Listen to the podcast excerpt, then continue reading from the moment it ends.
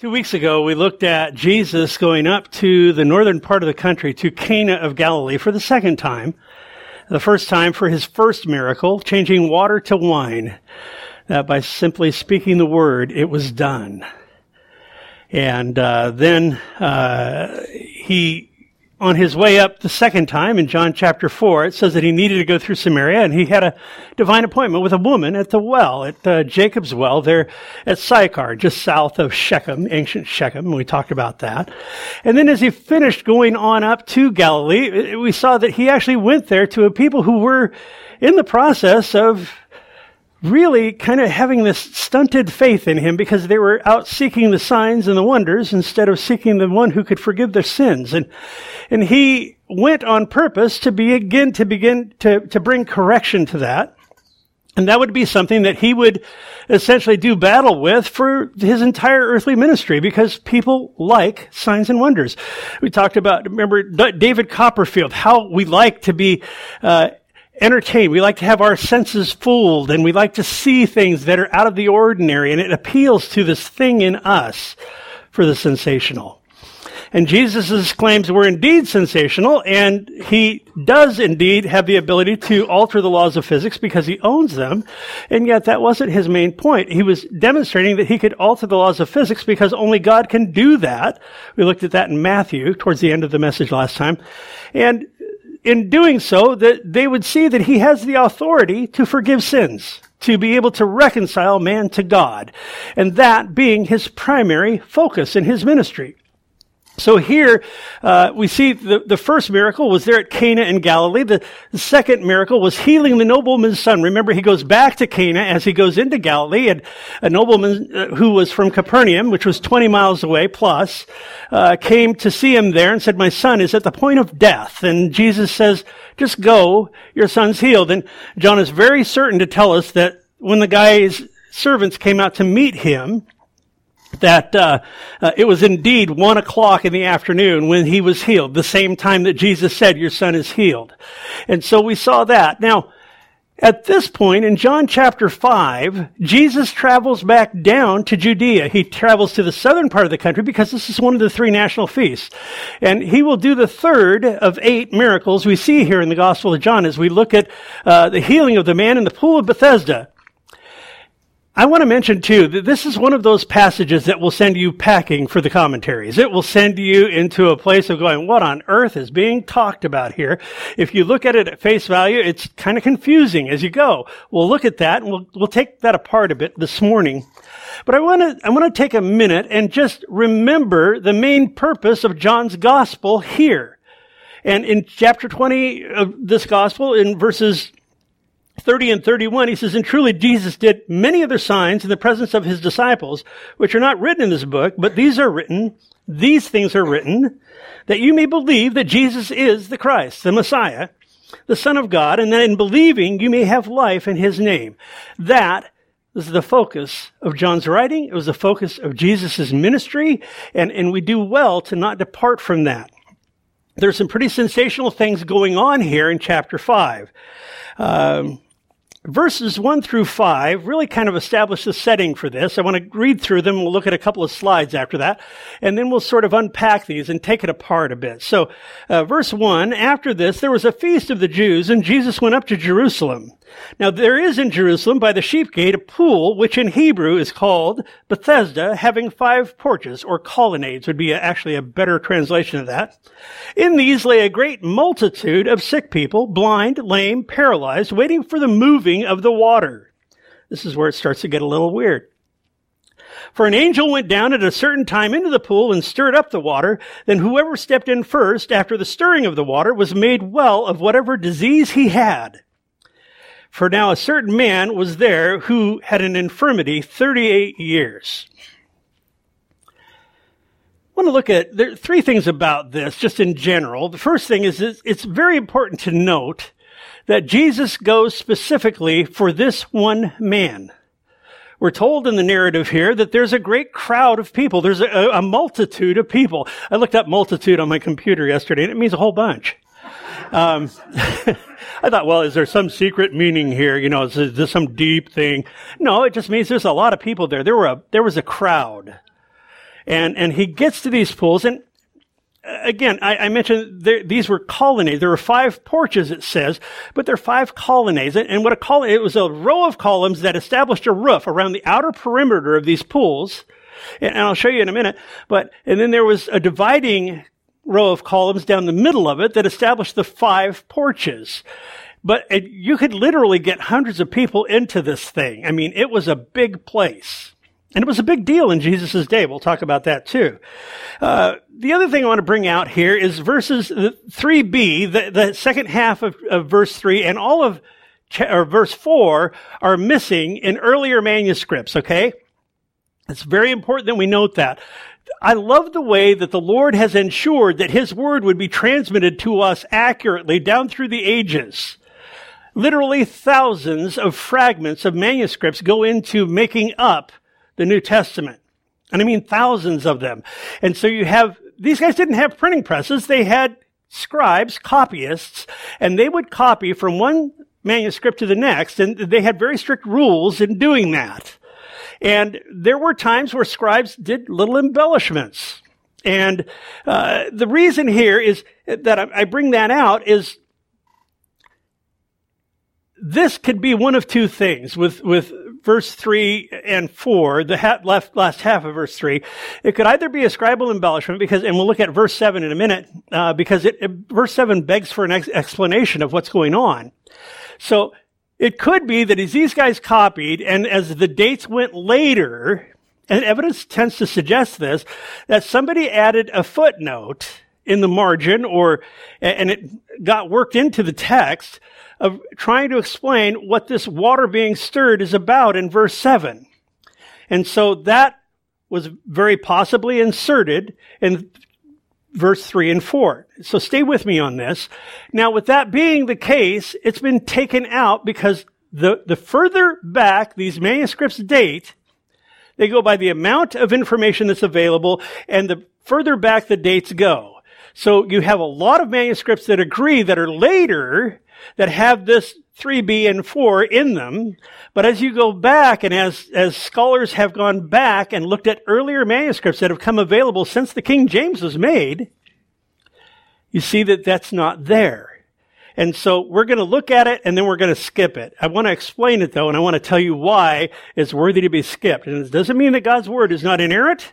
It means that there are times where we, as students of the Bible need to take a good hard look and see what's consistent with solid scriptural theology. Okay? This is not consistent with good theology, and, and I'll tell you why. But before we get into that, uh, the third thing is, is in verse 13, in, in this whole passage, it says in verse 3 that Jesus uh, gets in there and there's a great multitude. In verse 13, it says that he withdraws because of this crowd. Now I want to look at that. I want to take a good look at that a little later on. But before that, you see here we have a map on the left and it basically shows, I want to give you a point of reference. You don't have to know cartography. You don't have to be a map expert, but we know that in Jerusalem, there's a Temple Mount in ancient Jerusalem. So you see the Temple Mount in blue here, and, and that would be where the Temple Mount exists today. To the right of that is the Kidron Valley, and that's a valley that separates the Temple Mount from the Mount of Olives, okay? Uh, the second slide I'm going to show you in a minute will be like looking over the wall from the Kidron Valley north of the temple. Now, the Pool of Bethesda is north of the Temple Mount, almost to the outer edges of this, the old city. It's important to know the geography here. There's, there's two pools talked about. The pool of Siloam is mentioned in chapter 9, and that is south of the Temple Mount, down at the intersection of the Kidron Valley and the Valley of Gehenna, or the Valley of, uh, uh, let's see, Hinnom. Yeah, the Old Testament equivalent. So just so you know, it's north of the city, or north, north of the Temple Mount, uh, towards the eastern site, the northeastern quarter of the city. Now, you can't see in this light very well, but this is a pool, or this is a photo of the excavated pool of Bethesda. It was a very deep pool. And, and, and if you could see down, when my wife and I went there, we were amazed because could, we were looking down into this huge pit and you could see stairs in different parts of this thing. It was, it was a big place. And now a lot of the buildings were built in the intervening years. I mean, over 2,000 years, things change a bit, but it was a big area. And that's the point that I want to make. This isn't just a little pool with a couple of patios. It's a big place. It was actually it was it was a center for activity for healing activity in Jesus' day. Let's go to the next slide. All right, so if we were looking over the wall from the Kidron Valley, we'd be able to see that there was this, and this is, there's an actual scale model of ancient Jerusalem in Jerusalem now. Uh, this is this is very much like it was taken from that. If you see on the left, there's the North Temple Wall. That would be the Temple Mount, the northern wall of the Temple, Temple Mount. North of that, this pool of Bethesda, you can see where it would have five porticos or five colonnades. It would be roughly square or rectangular with a center porch going down the middle. The excavations that have been done in Israel indicate that this was the structure that, and it's been found. They, they used to think that it had five sides, like it was shaped like a pentagon, and that's not so. Uh, in our lifetimes, this has been excavated, and this is a very accurate representation of what was built in Jesus' day. So just so you have a point of reference, you're looking at a big place covered with columns that enclosed porches so that people could be protected from the elements, from the rain, and also in this part of the world, it's very warm during the, the spring and summer months. So let's go ahead and go on, and we're going to take a look, a little closer look going to go back and unpack verses 1 through 5 here and then go on. Verse 1 again, after this there was a feast of the Jews and Jesus went up to Jerusalem. So after this, after the healing of the nobleman's son, Jesus probably stuck around in Galilee for a while and then he headed back down. It says that there was a feast of the Jews. Now, as probably this is one of the three pilgrimage feasts in, in Israel.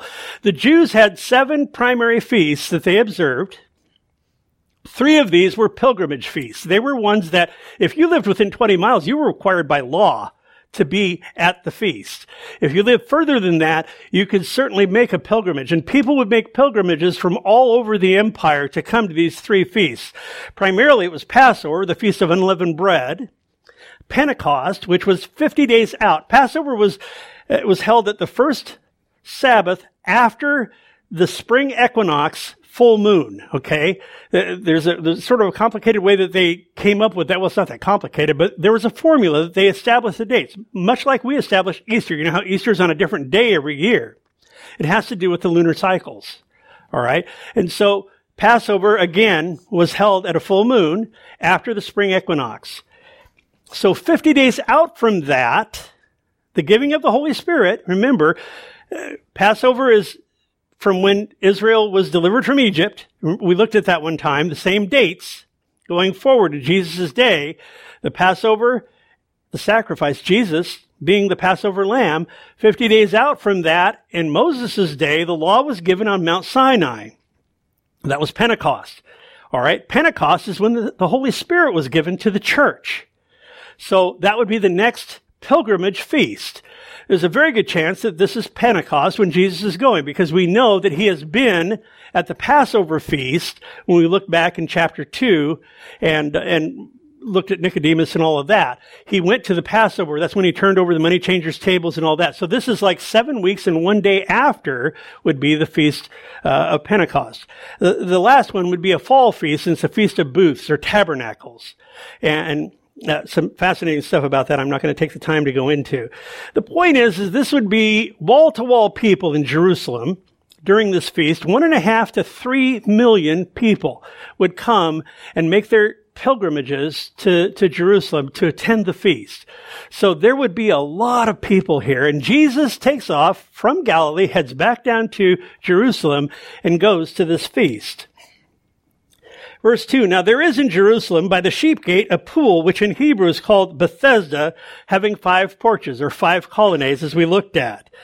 Um, one of the things that's interesting in, in modern times, well, I should say modern times, it actually started back during like the Crusades. There's a church that is right next to uh, the Pool of Bethesda, and it's called St. Anne's Church. It's a Catholic church. Is run by the Catholic Church, uh, and this place is known. If you've ever been to Israel and you've been to the Pool of Bethesda, which is a must see if you go, uh, St. Anne's Church has the most amazing acoustics of any building I've ever been in.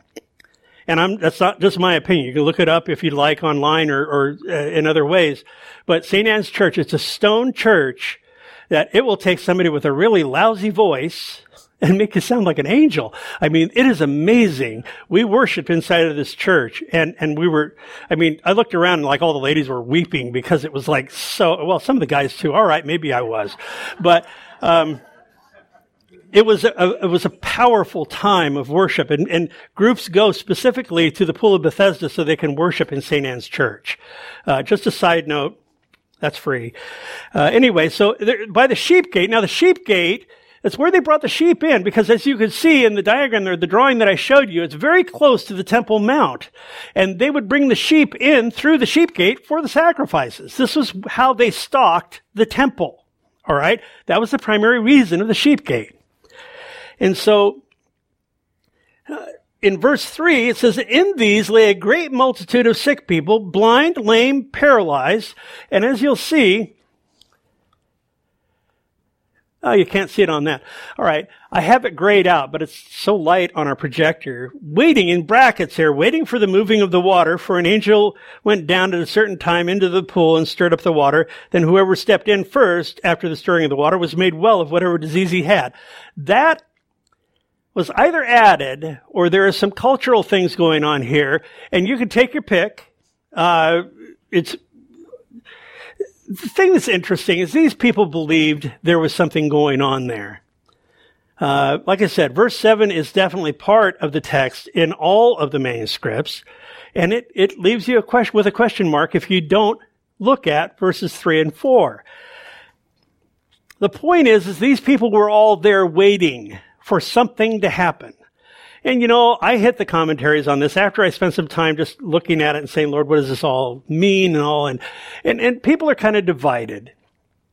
It was probably a scribal insertion, but there was probably something to it in Jesus' day.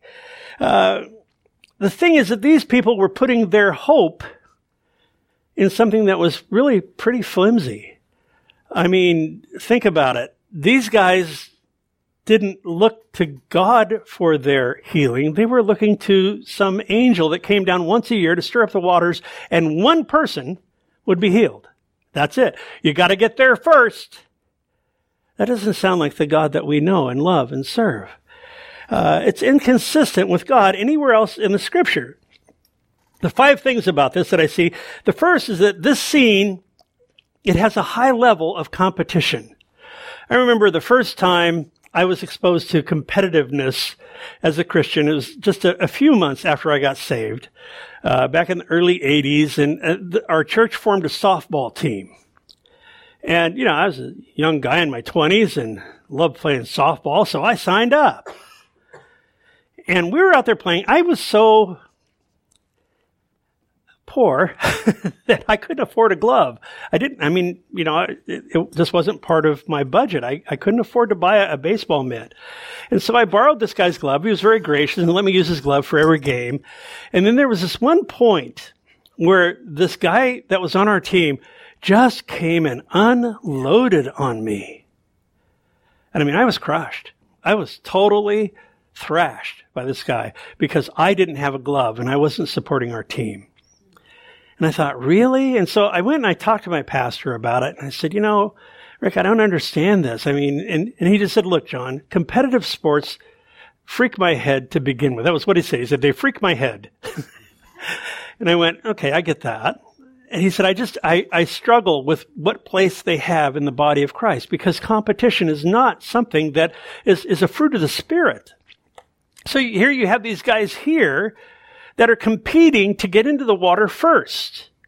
That's not from God. The second thing is it develops a me first attitude. I'm going to be the first one into the water.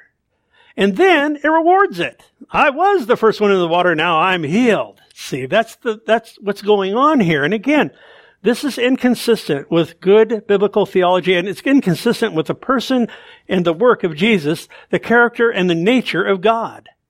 It's just not part of it. This is the flesh. And rewarding the flesh. Job well done. Hey, you got healed. You made it to the pool before everybody else. How many people did you push out of the way to get there? The third thing is this is based on works.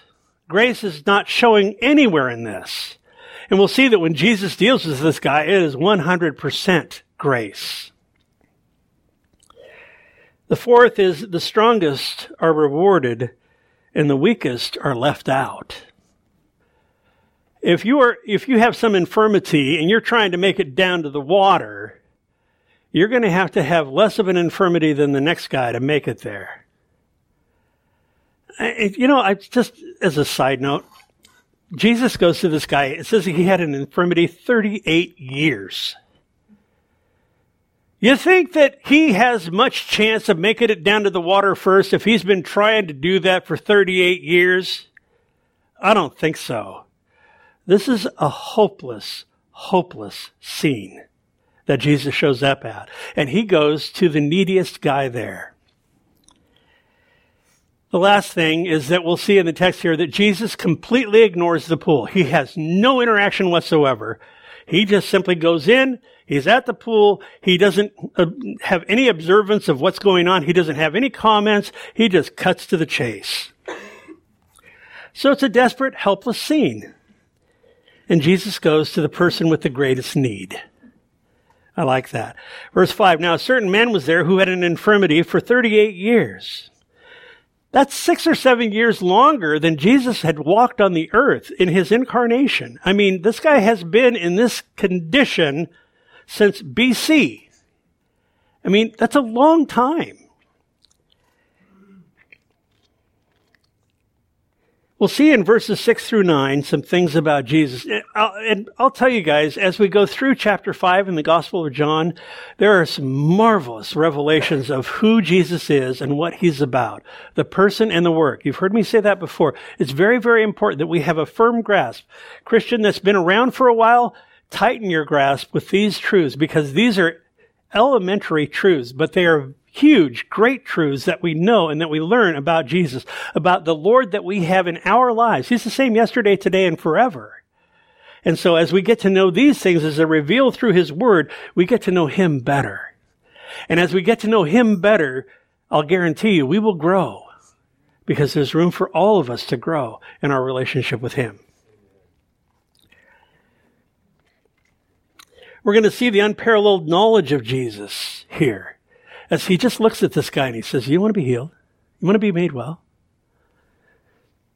We'll see the depths of his compassion here towards this man who had been a mess for 38 years. We'll see the sovereign power of Jesus towards this one guy Verse 6 When Jesus saw him lying there and knew that he already had been in that condition a long time, he said to him, Do you want to be made well? That's a great question. I'll submit to you, brothers and sisters, not everybody wants to be made well. Physically, in this guy's case, they didn't have a welfare system in, in Israel in the first century. You depended on other people and their generosity to be able to even live, to be able to eat. And there would have been a question mark in this guy's mind. He'd been this, doing this for 38 years. He knew the ropes. He knew who was generous. He, you know, you, you see the thing with the, and I'm not putting people down who are infirmed. I'm just saying that there was a cost. Uh, and I mean, it was a chosen lifestyle for some. For him, not so much. I mean, he's sick. He's got, he's paralyzed. But not everybody wants to be made well. We see that when we go out to share Christ with a lost, dying, messed up world. Do you ever think about that? We actually, and I was sharing with some people the other night at our men's group, that I just have a burden for for young people today. I, I, I just a huge burden it's because you see people wandering aimlessly as they try to establish what is it that I'm about? What is it that my life is going to look like? How am I, you know, how is my soul anchored here? And I'm telling you, it's a lost, lost generation. People don't have answers. And the burden I have is we of all people do. We have answers to the problems that these guys are struggling with. We have answers to what is the, the direction that you have in your life. We have answers to the areas that people are just grappling with. Because the world doesn't tell the truth. I'm telling you, it doesn't tell the truth. There are programs and self-help deals and, and seminars and the whole thing. And it all falls short of the transforming work of the gospel in a man or a woman's or a boy's or girl's life. We're to be about our Father's business. If there's nothing else that shows up in my life when I get to the end of it, I want to have it be known that I was about my Father's business, not for my glory, but for His. This is serious business that we're engaged in. And as such, like Peter said, what sort of people ought we to be in holy conduct and godliness? Great questions. I wonder how long Jesus looked at this guy. So Jesus walks up. He walks into these pools, and there's perhaps hundreds. There are, there's a multitude, a lot, laying there. And he walks up, and it says that he saw him lying there, and he knew that he'd been in that condition for a long time. Interesting. He goes to another individual. You know, we see Jesus a lot in the Gospels. He's dealing with the crowds, right? But I want to submit to you where he does his best work, it's one on one. So far in this gospel, we saw Nicodemus, Jesus with Nicodemus. Nicodemus being probably shocked after Jesus turned over those money changers' tables and made the cord or the whip of cords, you know, and, and was just turning their whole gig upside down at Annas's bazaar. Nicodemus scratching his head. There's something powerful about this guy comes to Jesus at night, and Jesus tells him these radical, probably the most radical things he had ever heard. He was a deeply religious man. Said, Nicodemus, you've got it all wrong. Got to be born again, or you can't see the kingdom of God. It's not that you might not, you won't. And so he has this one-on-one interaction with Nicodemus that has gone down through history as perhaps one of the most potent, powerful messages of the gospel ever that we use regularly. Then we see him with the Samaritan woman. Remember, we looked at her, the outcast woman in the outcast society. So we go from a religious leader, and then he goes purposely and singles out this woman, knowing she's going to be at the well at noon, and tells her, you know, the water that you're dealing with here at this well isn't enough. Drink the water I'm going to give you. It's living water. You won't ever be thirsty again. And, and kind of like Nicodemus, she doesn't get it at first. We talked about that. And then pretty soon the lights begin to come on. And before long, here's this woman who wanted nothing to do with anybody in town, or she wouldn't have been there at noon, running down the street telling anybody she could about this Jesus. And a great deal of the town comes to faith in Christ is a big first revival in the New Testament. A bunch of Gentiles. I love it.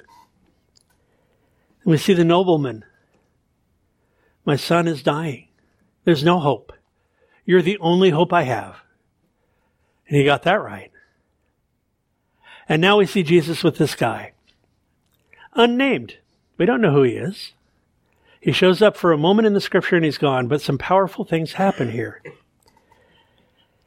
In all of these, we see the compassion of Jesus clearly poured out. He didn't come to just announce a formula. Let me tell you about the four spiritual laws, Nicodemus. Let me lead you through a formula of this is what it is to be saved. I just want you to repeat after me. And I'm not saying those are bad things necessarily, but I'm saying that they, they can gut the message if we're not careful and if we reduce God to a set of formulas. Let me tell you about the person of Jesus merciful, compassionate, loving, kind, gracious, long suffering. Let me tell you about what he has to do with you. But no, not everybody wants to be made well. We live in a world that rejects Christ. We live in a world that has locked him out of the schools. And you know, there's some things going on, guys. Pray for us. Because there are some schools in this area that are beginning to open their doors to the church. There are people in administrative positions in, in Oregon here. I was at a pastor's meeting a couple of weeks ago that are beginning to say, you know, something different about some of these kids. They kind of have it together. They kind of live differently. And they're not looking at the power of the gospel. They're just saying that those church kids are kind of different. Praise God. And they're beginning to open their campuses, campuses. There are two schools that I know of now that have opened their campuses to a couple of Calvary Chapel pastors here in Oregon.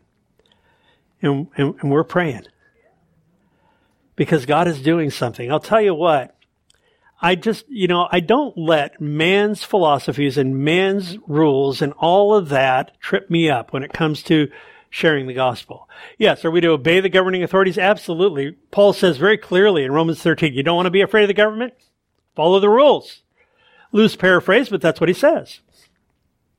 But when it comes to God's law and man's law, when those fly into conflict, we go with what God has to say. It's very much like the apostles. Remember the Jewish leaders, they brought them all in and said, you, we forbid you to share this Jesus with anybody.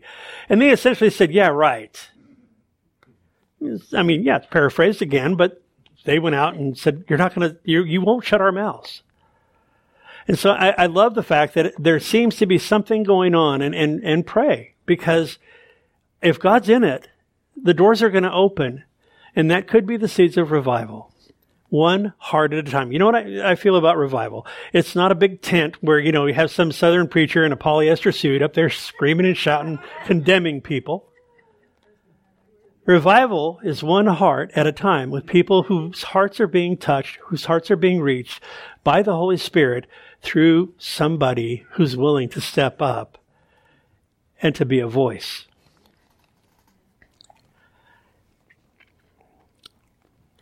Something else I think it's worth noting here is grace assumes helplessness. Now, in verse 7, or verse 6, he says, Do you want to be made well? In verse 7, the sick man answers and says, Sir, I have no man to put me into the pool when the water is stirred up. But while I'm coming, another steps down before me. You know I think this is fascinating? This guy answers a question that Jesus doesn't ask.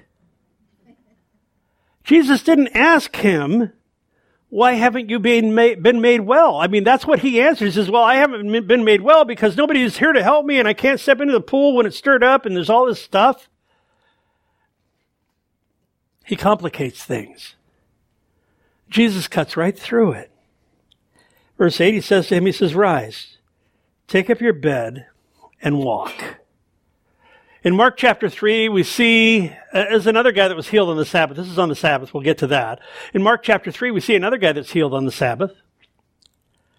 The guy with the withered hand. Jesus says, stretch out your hand. And I submit to you that there is God's part and there is our part. Nobody had ever told that guy to stretch out his hand. Nobody had told this guy, take up your, get up. He says, get up, grab your bed, and walk on out of here. Really? God's part is to heal. Our part is to simply believe it, to cooperate with it. As that man stretched out his hand, the moment he began to stretch out his hand, it was made well, it was made whole. Have you ever wondered what would have happened had he not stretched out his hand? He had to have that much faith that maybe what this guy was saying was true. Just that much. How many people had come up to this guy in 38 years and said, Hey, get up, grab your bed, and walk? Not many. But Jesus does. And this guy complies. It wouldn't have been a typical bed. It would have been a mat or a pad. You know, they didn't have, he didn't say, Hey, could somebody grab my box spring? I got my mattress, but Uh, and oh, the Hollywood frame over there too. I paid a lot of money for that. It would have just simply been a mat or a pad. But Jesus says, pick it up. You're healed. He could have stayed where he was at. And I believe that. Or he could take God for his word. Folks, there are times where the Lord challenges us. We could stay where we're at. Well, this is how I've done for a long time. This is the way I've been. It's just how I am. And we can stay where we're at. Even though he's challenging us, even though he wants to stretch us, even though he wants to grow us. Or we can comply, take him at his word, and step out. Those are challenging things. And, and he does, he challenges each of us. Verse 9, and immediately the man was made well and took up his bed and he walked. And that day was the Sabbath. I love that John tags that on. And that day was the Sabbath. You know trouble's coming, right?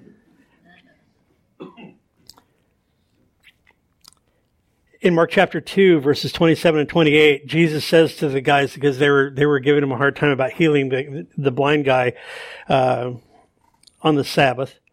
Uh, he says, the Sabbath was made for man and not man for the Sabbath. Therefore, the Son of Man is also the Lord of the Sabbath. Guess what?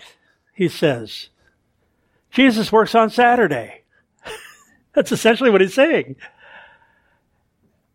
I'm the Lord of the Sabbath. I made it for man, not man for the Sabbath. The law of Moses never said anything about a man not being able to carry his bed on the Sabbath. It was not about rules. These guys had so reduced the things of God. Verse 10 The Jews therefore said to him who was cured, It's the Sabbath. It's not lawful for you to carry your bed. What a bunch of sticks in the mud.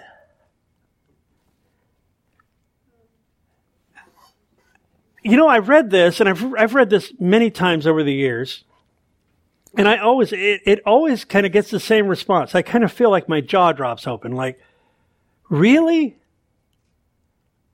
They had to know this guy. He'd been there at the pool or in their midst for a long, long time. And the first thing that they can say is, hey, you're not doing it right.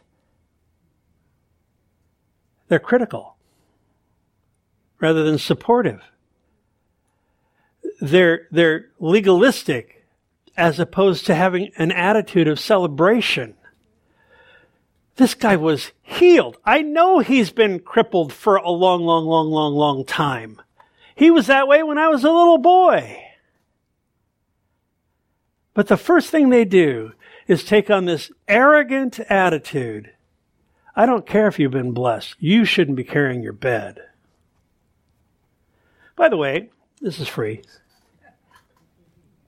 How do you respond when somebody around you gets blessed? And perhaps it was a blessing that you would have enjoyed? How do we respond? Good question. Do we rejoice with those that rejo- rejoice? Do we, do we have an attitude of, wow, I am so thrilled for you? Even if there's a lack in my life. Or does my flesh get in there and go, man, I sure, I don't know why they deserve that. That should have been mine. Huh. Yeah, well, I'll tell them I'm happy for them something the Lord has shown me uh, repeatedly over the years is there's a difference between grace and making nice. Making nice is a veil for my flesh. It looks like grace on the surface. They both look the same on the surface. But it's the motive of the heart. Making nice is when Perhaps I'm dealing with somebody I don't like or somebody I struggle with or whatever, and I just make nice. Praise the Lord. But inside, I'm kind of torn up about him. Grace is genuinely loving that person. And it shows. It can look the same as making nice, but my heart is genuinely embracing and loving towards that person.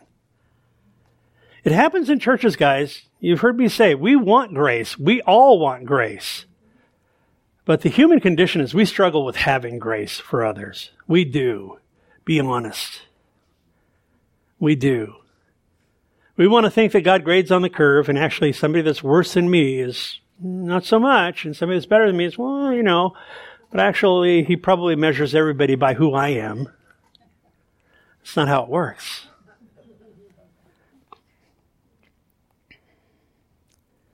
So we have a choice as the Lord challenges us. We can either stay where we're at, crippled, perhaps in an area of our lives, or we can take Him for His word and respond to Him in faith.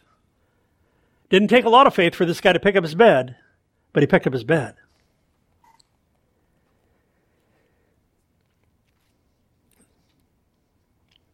Verse 11, he answered them and he said, he who made me well said to me, Take up your bed and walk. And they asked him and said, Who is the man who said to you, Take up your bed and walk? But the one who was healed did not know who it was, for Jesus had withdrawn. Verse 13. A multitude being in that place. So here's the scene, guys. He walks in, he goes down from, from Galilee down to Jerusalem. He goes to the pool of Bethesda. He walks into this pool, this huge complex. He walks right up to one guy. He says, You want to be healed? And the guy says, Well, yeah, but, uh, uh, uh, uh, well, don't, there's nobody to help me in the water and you know, all this stuff. And then he says, Just get up, grab your bed, walk. He doesn't go to anybody else. He leaves immediately. Why? Think about it. Jesus has been, he's been dealing with people that have this signs and wonders mentality, right? We've talked about that a number of times. We see it showing up already a number of times here in the Gospel of John. There would be a free for all as this guy was healed if he stuck around. Mayhem, pandemonium would have broken out. Everybody would be lining up for the signs and wonders Jesus, will you heal me show. So he heals this guy and he leaves, but he's not done with him.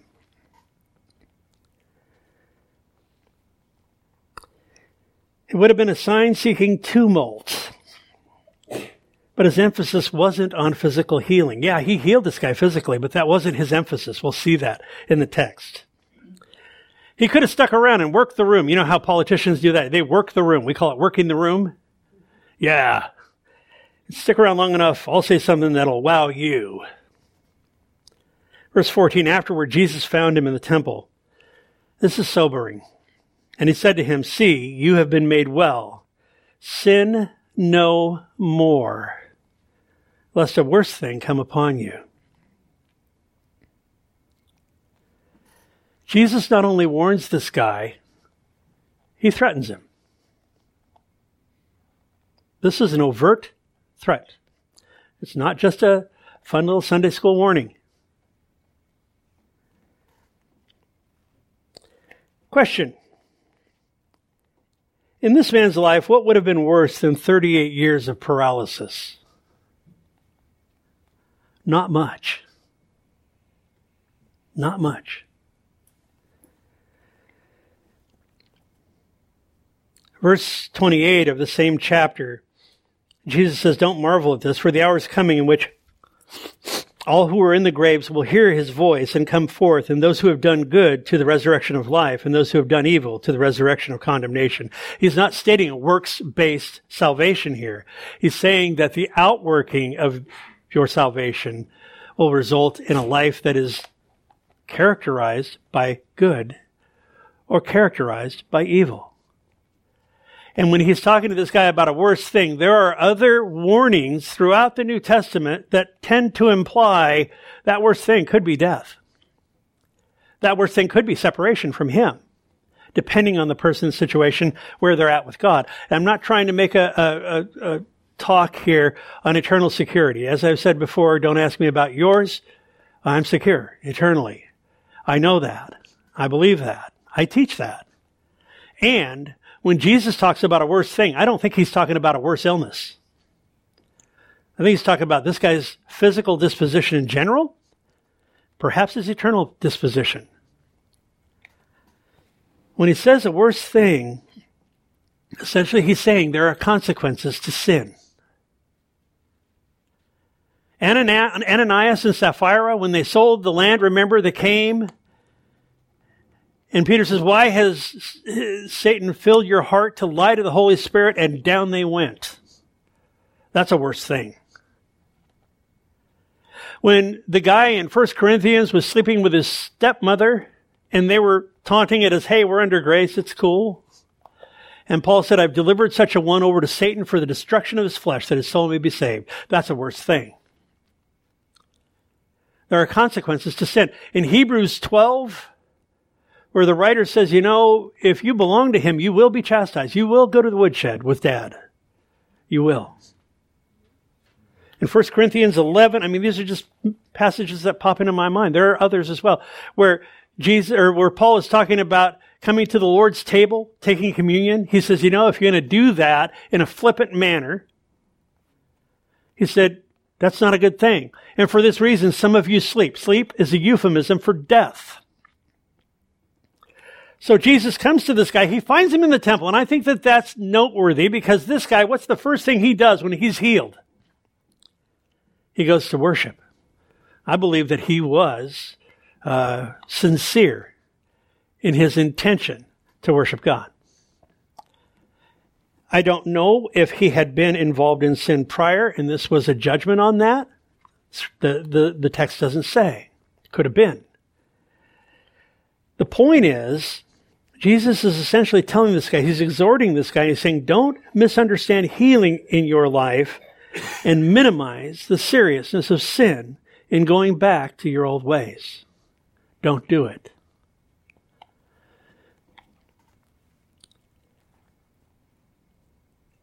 I think that it's really important that we understand as Christians. It's so important that we don't adopt an attitude of seeing either how close the, to the line can I live without stepping over. Because you know what? If you live too close to that line, you will step over. There's also a place where perhaps we've been Christians for a long time, and I'll tell you what's happened in my life that I've noted, and that the Lord, it's like He has a chisel sometimes because I start to get a crust over my heart. It's, that's just how I've been. Well, Lord, you just don't seem to be wanting to invade that area. And He's going, Yes, I have. You just won't let me. And sometimes he chisels away at our souls because he wants us to relent and give him that thing that we've been packing around forever. Let him have it. Let him do the work he wants to do. Let him do divine surgery in your heart. I guarantee you, painful as it might be, it's always better on the other side. You're always more useful. Your life is more pliable. It's less inflexible to the things of God, and you're open to the moving of the Spirit in ways that you wouldn't otherwise be. That's what Jesus is warning this guy about. Be open. Don't just lock down the hatches to me now that you've been healed. Be open. Don't let a worse thing come upon you because of the work that I've done. It's what he talks about when he talks about sweeping out the house, you know, and if you don't fill it with something, then seven more come back in. You guys know the story? Same kind of idea here. Verse 15, the man departed and told the Jews that it was Jesus that made him well. And we're going to look at that next week. But before we close, I want to take a look um, at another account here in Mark chapter 10, the rich young ruler. And I want to draw some contrasts out of here.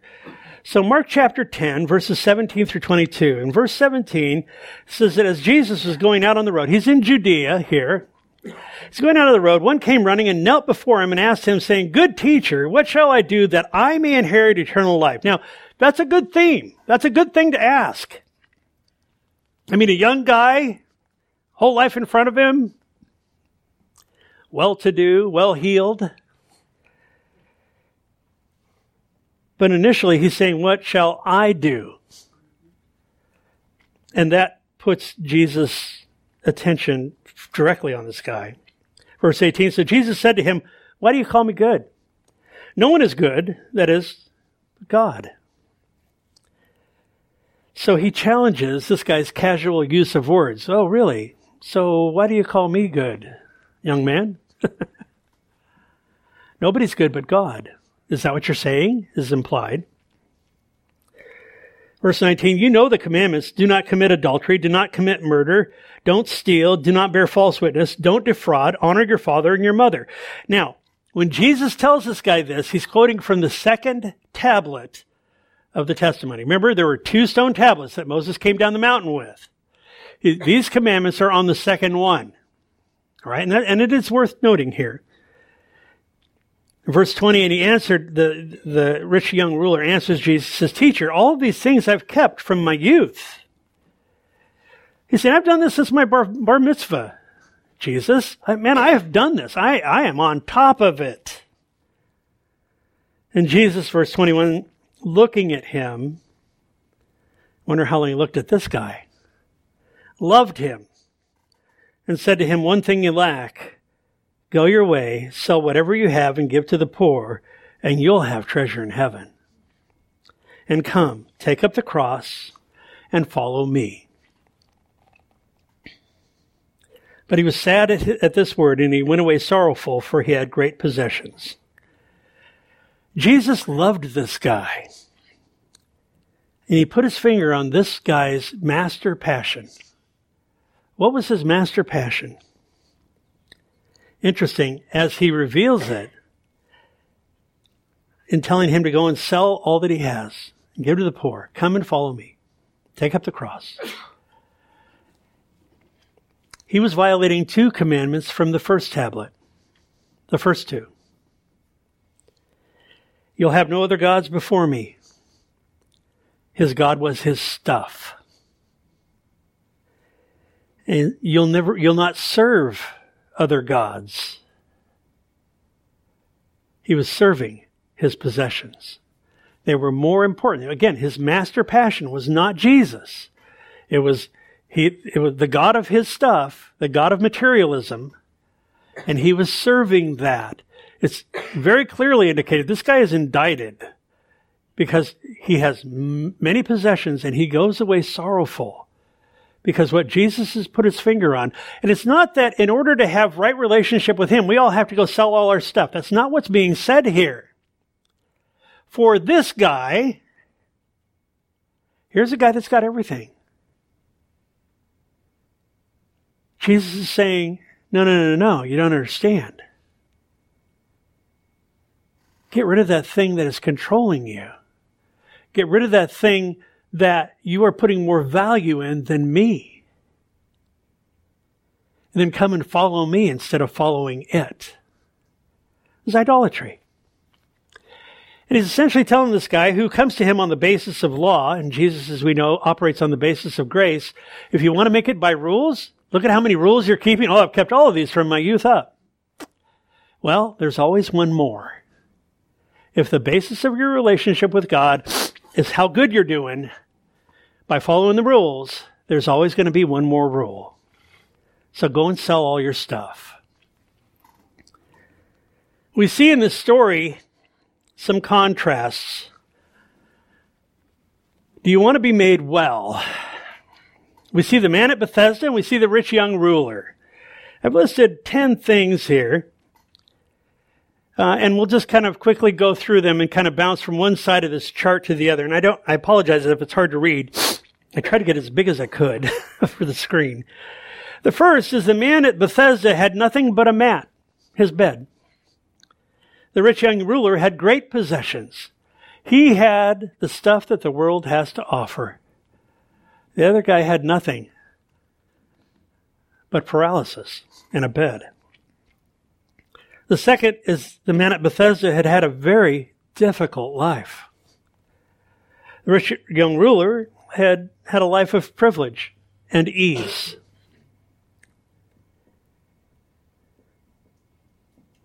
The man at Bethesda was pursued by Jesus. The young guy in the story that we just read, the rich young ruler, pursued Jesus. But I want you to note, he was pursuing him for the wrong reasons.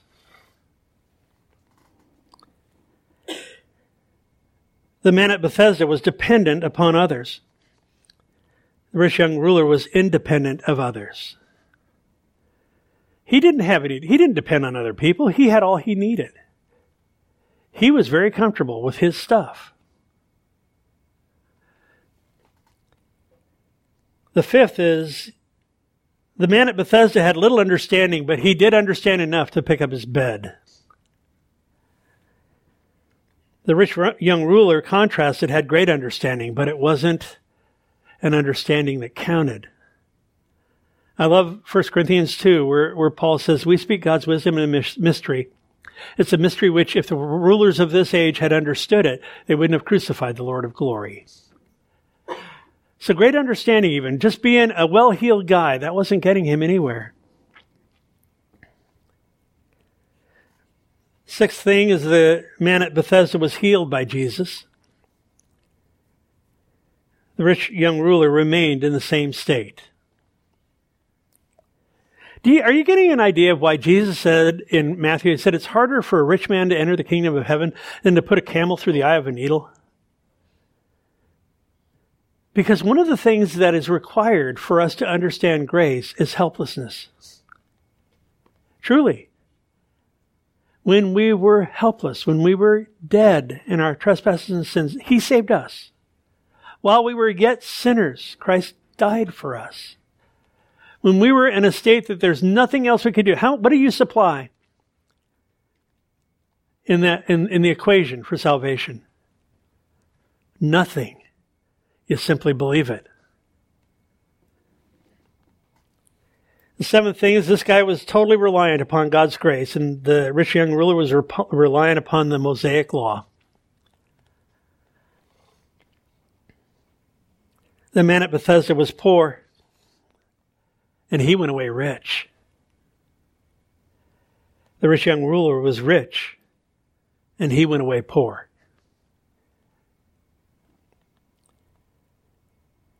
The man at Bethesda was warned about sin. Don't go back to it, lest a worse thing come upon you.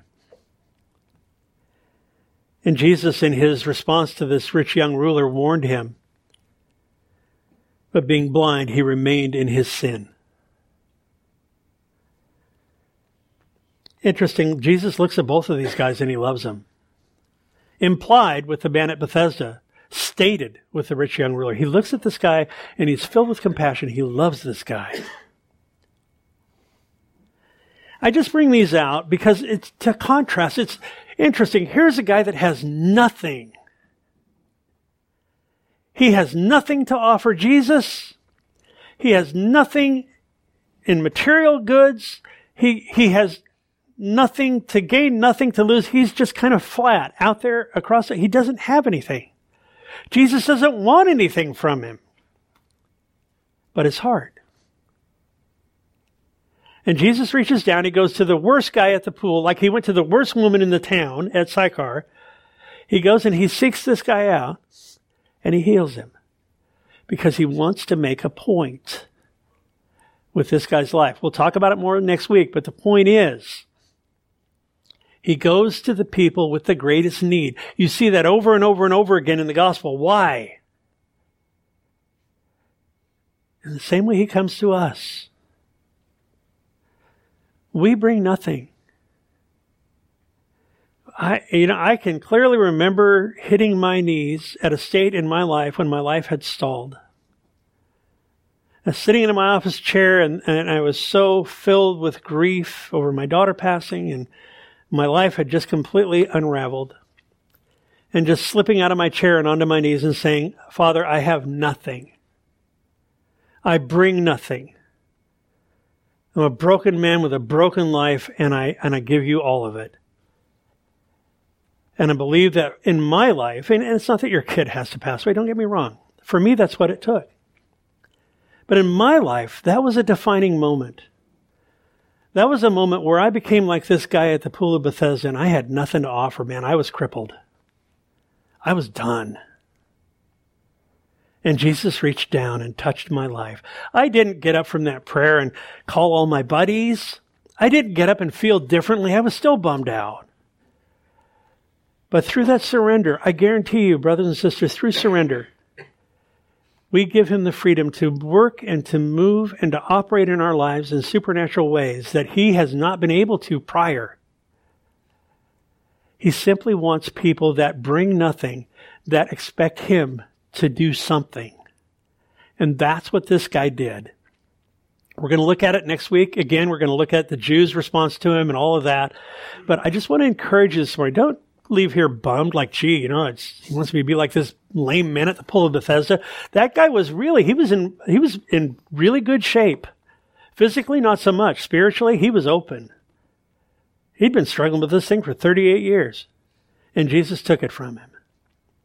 Good stuff. Let's pray. Father, thank you for this passage in the Gospel of John and how you work and move. I, I, continually marvel, Lord, at your graciousness and how you come to us when we have nothing to offer but a heart that is willing to do your bidding. And so, Father, fill us afresh with your Holy Spirit. Anoint us, Lord, to serve you in our families, in our workplaces, Lord, to be that light in a dark, dark world that doesn't have any answers. Oh Lord, we just simply want to be clay in the potter's hands. We pray, Father, that you would work, that you would direct, that you would guide us, Lord. Give us those divine appointments that we could reach out. Give us the gift of boldness as we deal with those who are unsaved in this messed up world. So we thank you for this morning. We thank you for your word. We pray you would bless our time together as we fellowship and continue to spend time with one another at our potluck and ask, Lord, that you'd be at the center of all of it. We thank you. We love you and we praise you in Jesus' name. Amen.